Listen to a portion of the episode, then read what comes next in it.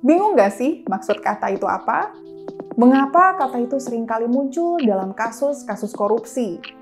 Nah, ini rubrik terbaru di GeoLife. Di rubrik ini, kita bakal kupas konsep, dalam artian membedah makna dari istilah-istilah atau konsep-konsep dalam isu sosial politik yang kerap muncul di media atau di ruang publik.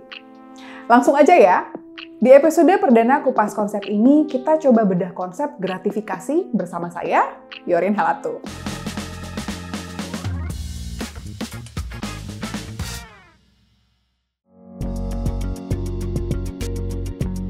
Gratifikasi adalah salah satu jenis tindak pidana korupsi yang baru diatur dalam pasal 12B dan 12C Undang-Undang Tindak Pidana Korupsi atau Tipikor pada tahun 2001.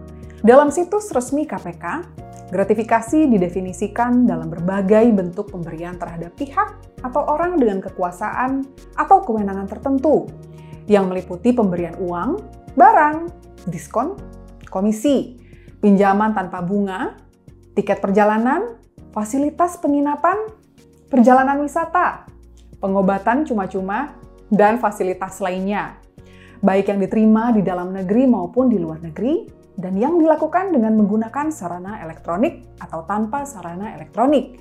Nah, karena arti gratifikasi itu sendiri pada dasarnya adalah pemberian, jadi ada batasan nih, mana jenis pemberian yang diperbolehkan dan mana yang dilarang.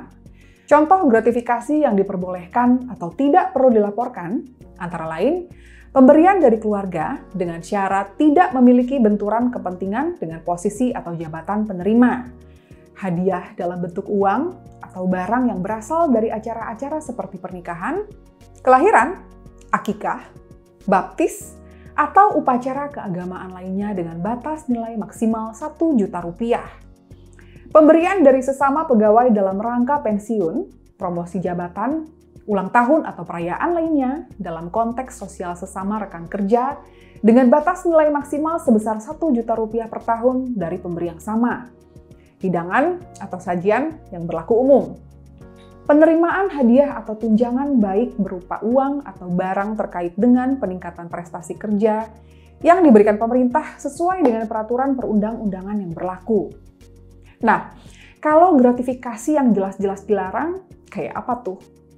Gratifikasi yang diterima berhubungan dengan jabatan, penerimaan yang dilarang oleh peraturan yang berlaku, bertentangan dengan kode etik memiliki konflik kepentingan atau merupakan penerimaan yang tidak patut atau tidak wajar. Contoh gratifikasi yang dilarang antara lain sebagai ungkapan terima kasih sebelum, selama, atau setelah proses pengadaan barang dan jasa. Penerimaan terkait dengan tugas dalam proses penyusunan anggaran dalam bentuk yang tidak termasuk dalam jenis penerimaan yang diperbolehkan. Di dalam pasal 12B ayat 1 Undang-Undang Nomor 20 Tahun 2001 tentang perubahan atas Undang-Undang Nomor 31 Tahun 1999 tentang pemberantasan tindak pidana korupsi disebutkan bahwa setiap gratifikasi kepada pegawai negeri atau penyelenggara negara dianggap pemberian suap apabila berhubungan dengan jabatannya dan berlawanan dengan kewajiban atau tugasnya dengan ketentuan sebagai berikut. A. Yang nilainya 10 juta rupiah atau lebih Pembuktian bahwa gratifikasi tersebut bukan merupakan suap dilakukan oleh penerima gratifikasi. B.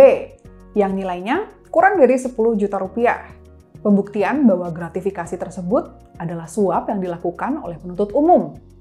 Namun ketentuan pada pasal 12B Undang-Undang Nomor 20 Tahun 2001 itu tidak berlaku jika penerima melaporkan gratifikasi yang diterimanya kepada KPK sebagaimana tercantum dalam pasal 12C Undang-Undang Nomor 20 Tahun 2001. Tapi sebenarnya siapa saja yang bisa dijerat pasal gratifikasi tersebut? Jawabannya adalah pegawai negeri dan penyelenggara negara. Berdasarkan Undang-Undang Nomor 28 Tahun 1999 Bab 2 Pasal 2, hal itu meliputi pejabat negara pada lembaga tertinggi negara, pejabat negara pada lembaga tinggi negara, menteri, gubernur, dan hakim, duta besar, pejabat yang memiliki fungsi strategi seperti komisaris, direksi, dan pejabat struktural pada BUMN dan BUMD, pimpinan Bank Indonesia, maupun pimpinan perguruan tinggi juga termasuk dalam kategori pihak-pihak yang bisa dikenakan pasal gratifikasi. Perlu diingat bahwa gratifikasi itu berbeda dengan suap. Sederhananya, gratifikasi tidak membutuhkan sesuatu yang transaksional atau ditujukan untuk mempengaruhi keputusan atau kewenangan secara langsung. Sedangkan suap sifatnya selalu transaksional dan dilakukan secara tertutup. Transaksional di situ maksudnya ada pertukaran keuntungan gitu.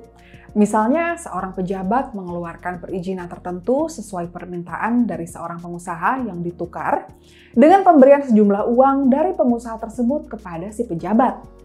Beberapa pihak mungkin bertanya-tanya, terus kenapa ya gratifikasi itu dilarang kalau sifatnya nggak selalu transaksional? Gratifikasi perlu dilaporkan karena korupsi sering berawal dari kebiasaan yang tidak disadari pegawai negeri dan pejabat penyelenggara negara. Misal penerimaan hadiah dalam suatu acara pribadi atau menerima pemberian fasilitas yang tidak wajar. Hal itu bisa menjadi kebiasaan bila terus dibiarkan berlangsung.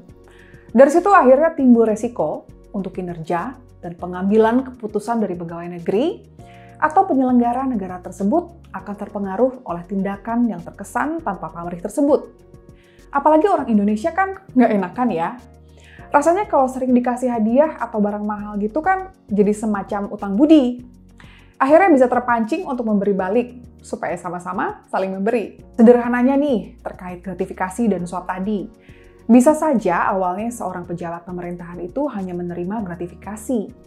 Namun lama-kelamaan dapat berujung pada tindakan suap oleh pemberi gratifikasi itu. Gratifikasi ini sering disebut juga dengan suap tertunda atau suap terselubung karena mendorong pegawai negeri atau penyelenggara negara jadi bersikap tidak objektif, tidak adil, dan tidak profesional.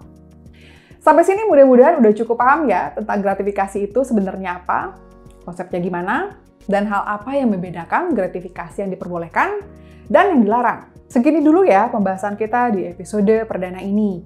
Jika Anda punya saran topik untuk episode kupas konsep berikutnya, langsung aja drop your comment below. Anda juga bisa loh sampaikan via Instagram post atau Instagram story dengan mention atau tag akun Instagram at ya. Jangan lupa like dan share videonya kalau dianggap bermanfaat. Terus juga subscribe channel Geolife dan nyalain lonceng notifikasi supaya nggak ketinggalan episode selanjutnya.